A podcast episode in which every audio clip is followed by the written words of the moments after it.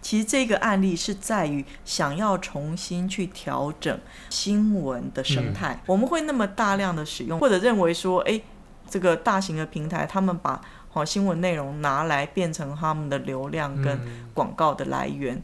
是合理的。嗯，这就是可能我们自己并没有意识到说，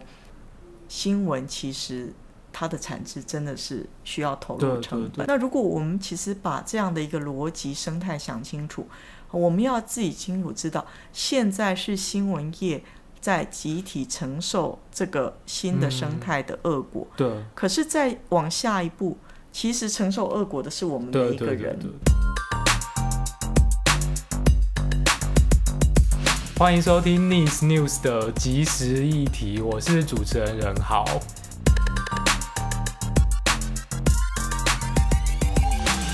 那今天这一集节目呢，我们要讨论一个议题，就是上个月的时候，二月十八的时候，忽然就澳洲媒体在脸书上面全部都消失了，然后你要转播澳洲媒体的新闻在脸书也没有办法。那那个为什么会造成这个事件？其实原因就是因为澳洲在推动了一个法案，叫做《新闻媒体议价法》。其实简单说就是，它强制要求平台 Facebook 和 Google 要去跟新闻媒体协商，然后去协商一个授权费用。那如果不成功的话，他们就会有一个仲裁机制。简单说就是强制要求平台要给钱给新闻媒体。那脸书它本身就很不赞成这样子的立法嘛。那这个讨论之后，后来当然这个立法还是顺利的推动成功了。后续呢，台湾其实也有一些跟着国际上面的讨论声浪，就是我们是不是应该也要讨论说类似的法案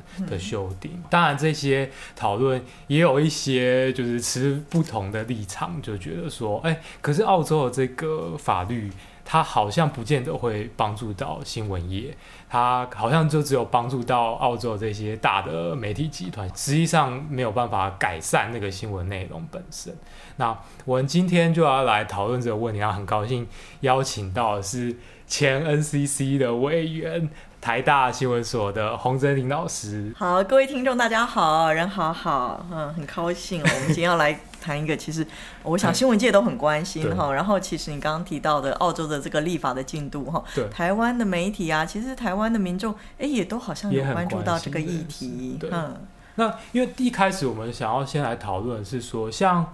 其实，在澳洲他们二十五号完成立法之后，其实台湾也有一些老师有在媒体上面投诉，譬如说像冯建山老师就有讲讲说，这个其实是一个呃西方的媒体业在针对呃平台和媒体本身在利润分配上面的的争取上面的一个小小的成功啊，就是十年之内他们争取终于有一个小小是的里是程碑这样。那可是当然还有一些是，譬如说 Web 支付 Timber 那里，啊他就有讲一个说，可是这个法律强制要求平台要，因为它连接到这些新闻的媒体的网页，所以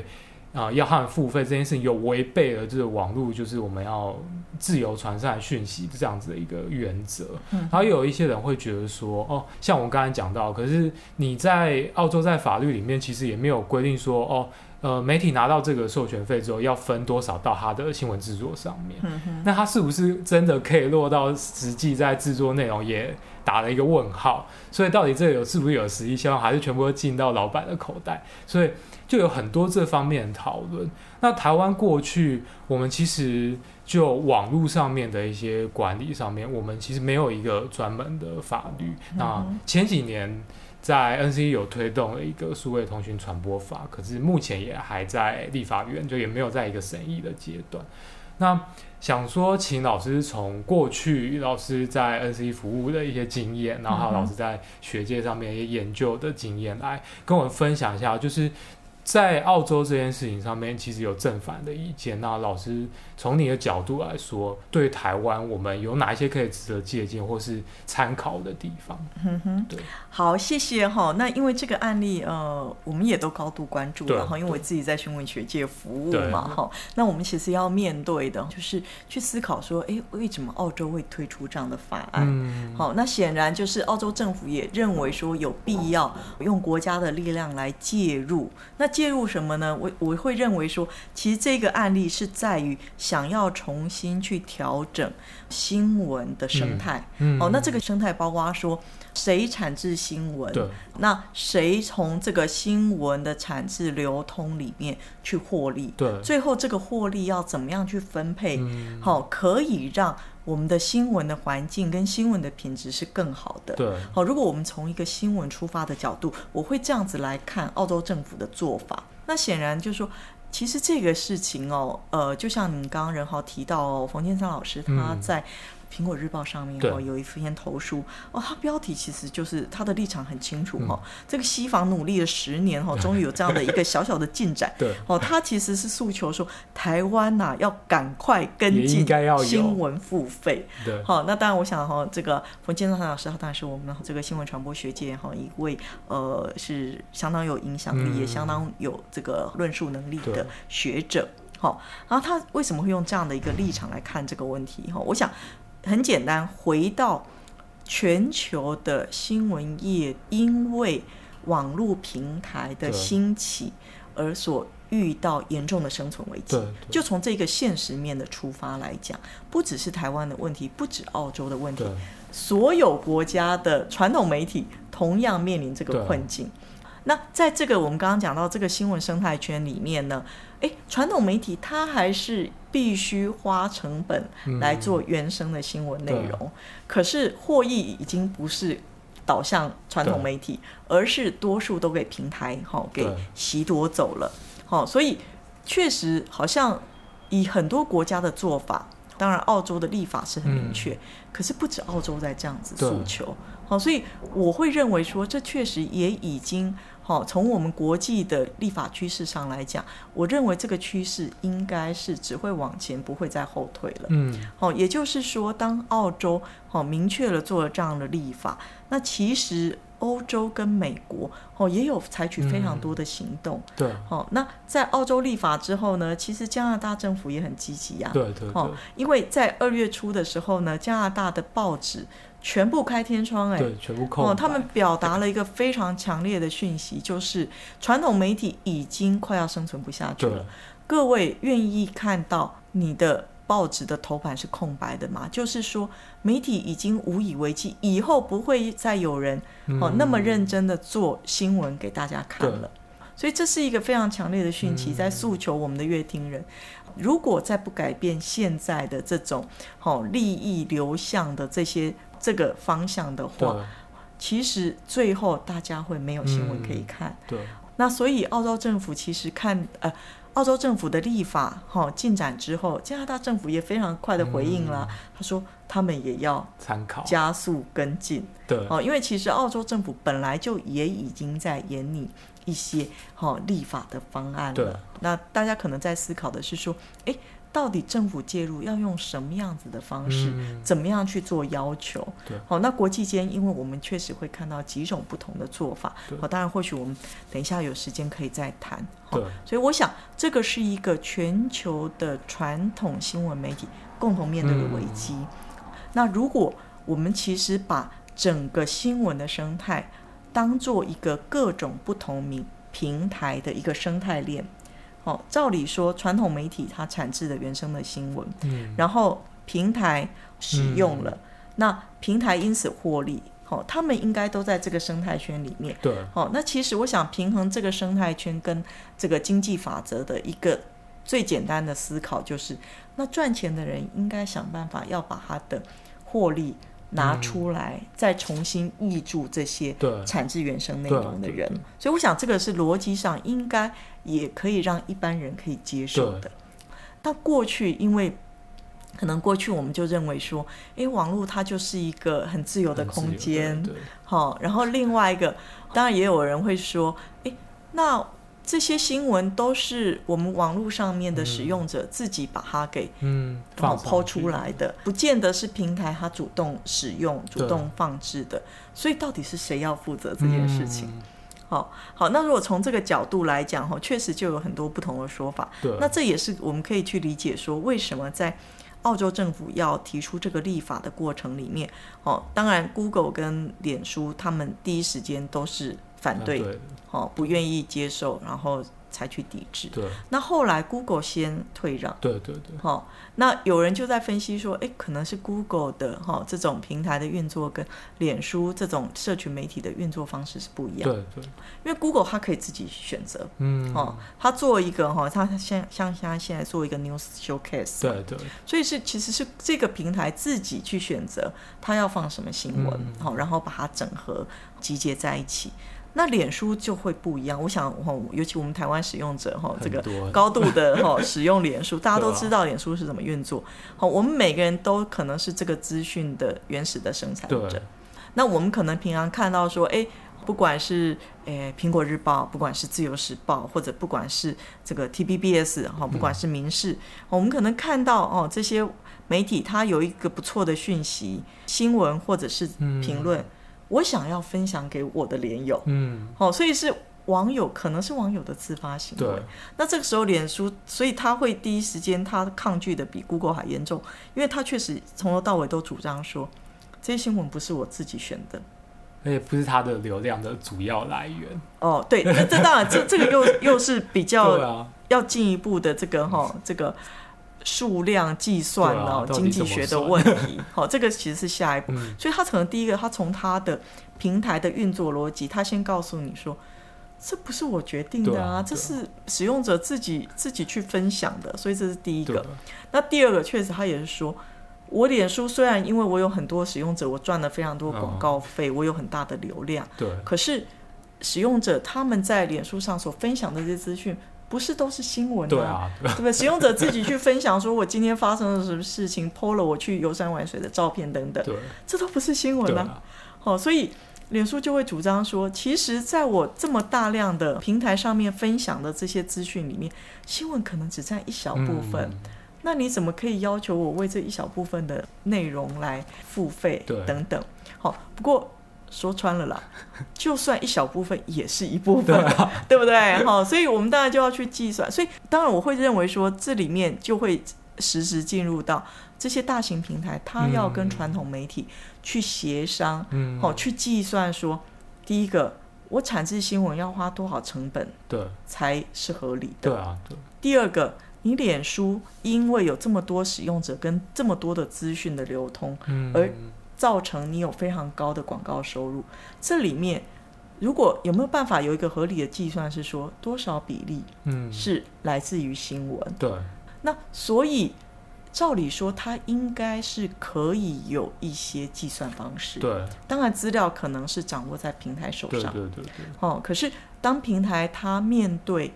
公权力介入，法律上要求它必须去协商，嗯，哦，必须要提出一套合理的付费机制的时候，嗯这某种程度也是给平台压力说，你过去因为你不用付费，你完全不去算，嗯，哦，到底我因为新闻而嗯，给我带来了多少流量跟收入的时候，嗯他现在必须去面对这个对问题。对对那所以我想，当这样的机制出现之后，其实双方应该都会透过一些他们的计算，然后去进行议价嗯跟沟通。因为我刚才在讨论这些那么多事情，就会感觉起来就会有点对台湾人好像有点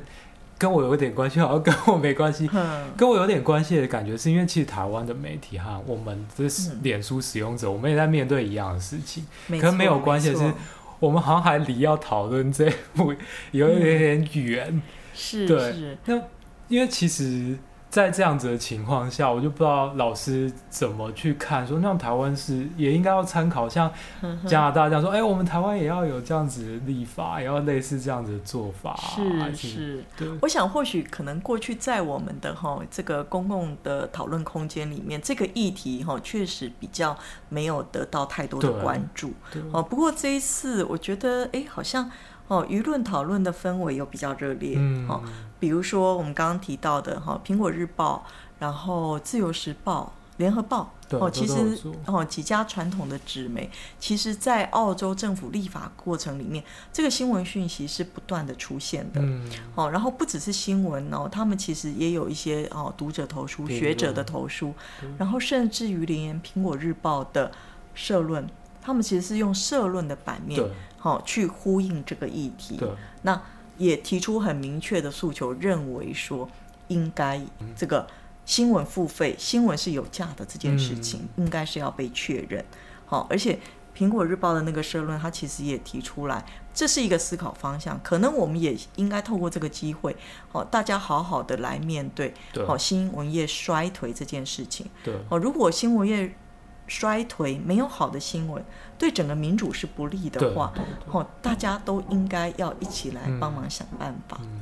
好、所以其实，在这一波我注意到的哈、一些新闻报道跟言论的呈现上面来讲，哈、其实是有一定的关注嗯程度，而且在态度上也会是比较积极的。对哦，是认为说，哎，我们台湾是不是也要好好做这些对事啊情？对啊哦，那其实我们的政府官员看起来哈、因为也在哦媒体的询问之下，也有做了一定的回应，可是目前的回应是比较消极的。嗯对对哦，我们显然没有像我们刚刚提到的澳洲政府啦、 加拿大政府，甚至于是对不对？美国也都对啊把脸书他们逼上听证会了嘛。对对嗯好、那更不用讲，欧洲很多国家其实也、很多诉讼也都在进对行了。对好、那台湾确实我们相对来讲哈、没有走到这么积极的一些做法。对好、那是不是也是因为可能我们的政府部门的态度上面，好像还没有意识到这件事情的严重性，嗯也还没有很积极去意识到说，诶，所谓的对于平台的责任，还有网络治理，哦，我们应该要怎么做？嗯所以我目前好像看到哈、有两个我们的政府部门对这个议题有一些回应，一对个叫 NCC，哦，一个叫经济部。对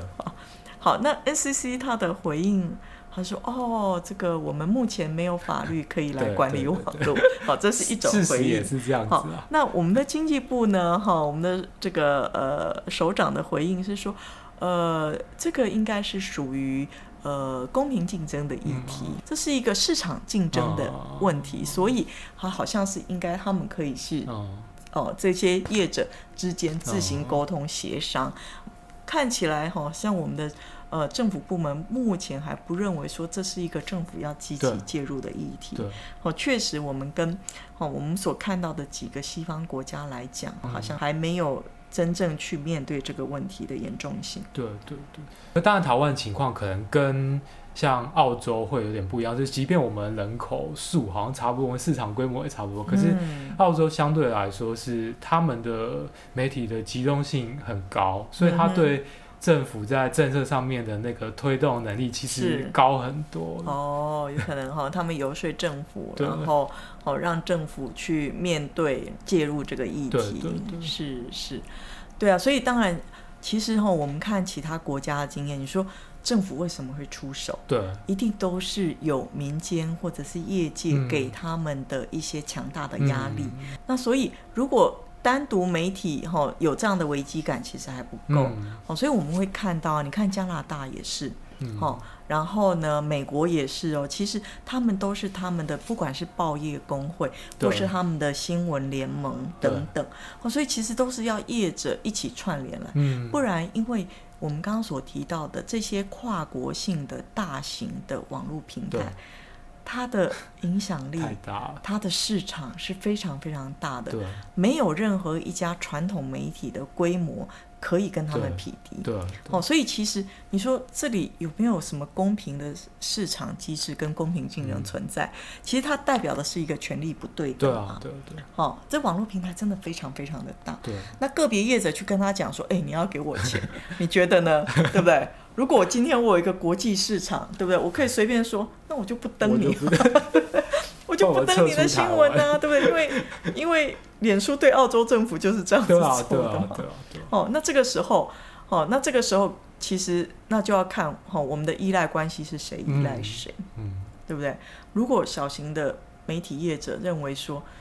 对啊，你有这么多的哈、哦、这个使用者，对哦，你有国际的能见度的话，那我反而是要依赖你的平台嗯去帮我，可以增加我的能见度的话，嗯它其实没有太多谈判的筹对码啊，。对啊，哦对啊，可是如果今天有十家、有一百家、有上千家的业者，共同来跟这个大型平台说，不行，好、因为广告全都流到你对啊手上，我没有钱来做新闻哦对了啊，，好、那如果你不给我合理的这些嗯好、分润啦、对好、给我合理的哦好、不管是基于版权的好、使用者付费，或者是基于合理的这个对，新闻生态上面的呃合理的这个呃付费的考量等对等。那我生存不下去，那我这一千家我就不给你，嗯，我没有办法给你新闻。对，那可能对不对？Google 或 Facebook 他们应该会稍微听一下这些集体的声音。嗯。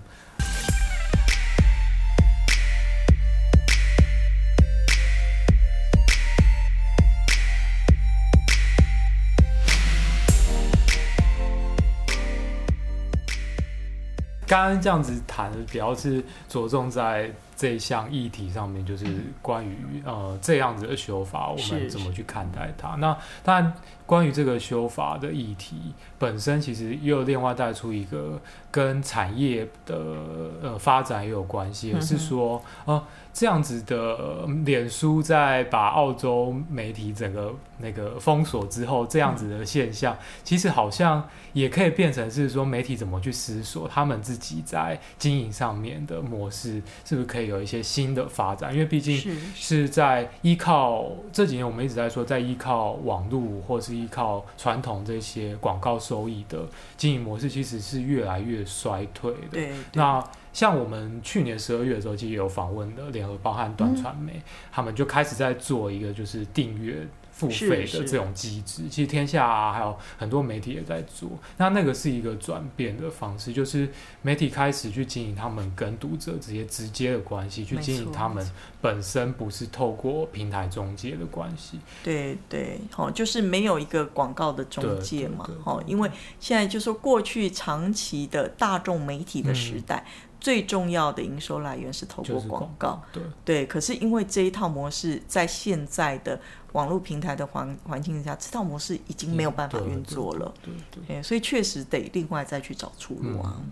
那我是觉得，对于我们这些一般读者、使用者来说，像在平台这么大的影响力之下，我们要怎么嗯去面对这个？因为这其实也跟一般使用者息息相关啊。就是对像像像脸书这样把澳洲的媒体，甚至是限制到使用者在分享澳洲媒体这件事，这其实其实影响是很大。就是他们会是发现本地的新闻完全 消失在我平常习惯的新闻的管道上对面。对对对对，所以当然从呃 audience 的角度嗯哈，从每一个使用者的角度哈，也是因为这些大型平台上面资讯流通的方便、快速对跟广泛，哦，所以其实完全改变了我们去接收新闻。哦，使用新闻的习对啊惯，对我我当然会觉得说，好，如果从使用者的角度，嗯哈、我们可能当然，呃，回到老调重弹啦，哈、嗯就是说那个媒体素养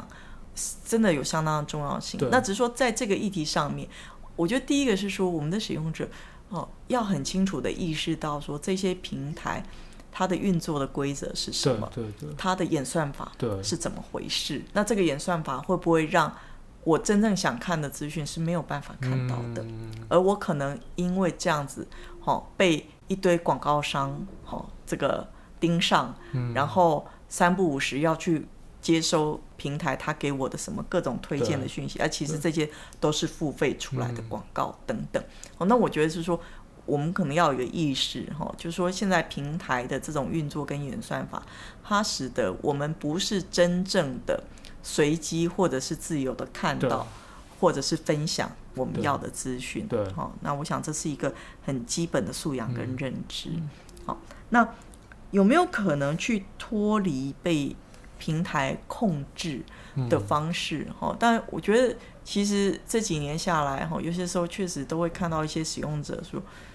远离脸书，哈、就是说，当然有一种，就是我觉得这有点像台湾，我们在前期，比如说有线电视还是台湾主流媒体的时候，哦对不对？所有的观众都被这个有线电视的控平制这个这样的一个收视平台给绑架。嗯哦，可是曾几何时，对不对？哦，有人发起说好，我们要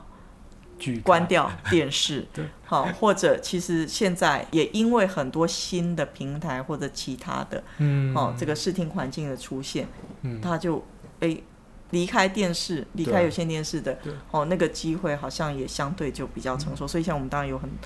一个剪线潮出现。对哦，那其实社群媒体也不断推陈出对啊新。那脸书当然现在使用者还很多，那台湾有一个比较特殊的是 Line，这个对其实是西方国家比较不常对用。然后现在其实又有很多小的平台啦，嗯什么 Clubhouse 啦， 然后然后后来 IG 等等，对我就说其实这些平台会不断的出现，对好、所以有可能新的应用，好、新的这些平台会分散掉，好、观众的注意力，这这也是有可能。我想，嗯，还是有一个很基本的观念哈、我们刚刚所谈到的，就是我们可能真的要意识到的是，天下没有白吃的午餐。对对对不对？我们会那么大量的使用平台，或者也认为说我们在平台上传这些新闻嗯无罪，或者认为说，哎，这个大型的平台他们把好、新闻内容拿来变成他们的流量跟广告的来源、是合理的。嗯这就是可能我们自己并没有意识到说，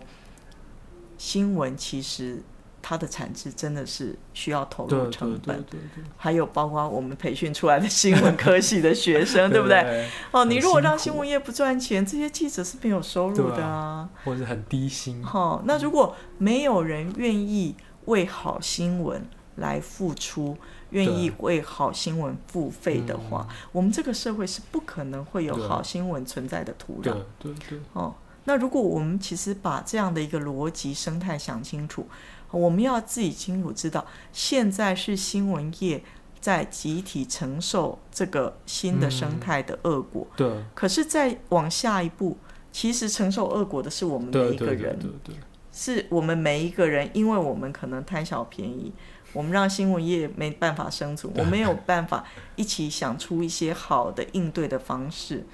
让愿意做好新闻的人嗯真的有钱对来做新闻、这件事情，最后是好、我们会没有人做新闻，我们也没有好新闻来监督政府。嗯监督企业，对嗯所以最后是我们每个人都对会对。受到损害啊对，老师刚才讲一个很重要，就是好的新闻内容这件事情，其实就攸关到我们的台湾社会的，我们很自豪的民族的发是展。是是，对我确实也一直是这样对子对对看，对。好，那其实对使用者来说，与其你很消极的说“好，那样我就不参与在这里面”，哦，你可能可以更积极的是关心说它到底怎么影响我们的生活，我们可以可对以去诉诸一些改变。那甚至更进一步呃，可以 follow 一些倡议啊，像没关我们就一直很关注这样子的一个、是呃立法或是呃公民的倡议的发展。今天很高兴邀请珍妮老师来参与我们节目的录音，那大家我们下一集节目再见哦，拜拜。好，谢谢任豪哈，然后也谢谢各位听众，拜拜。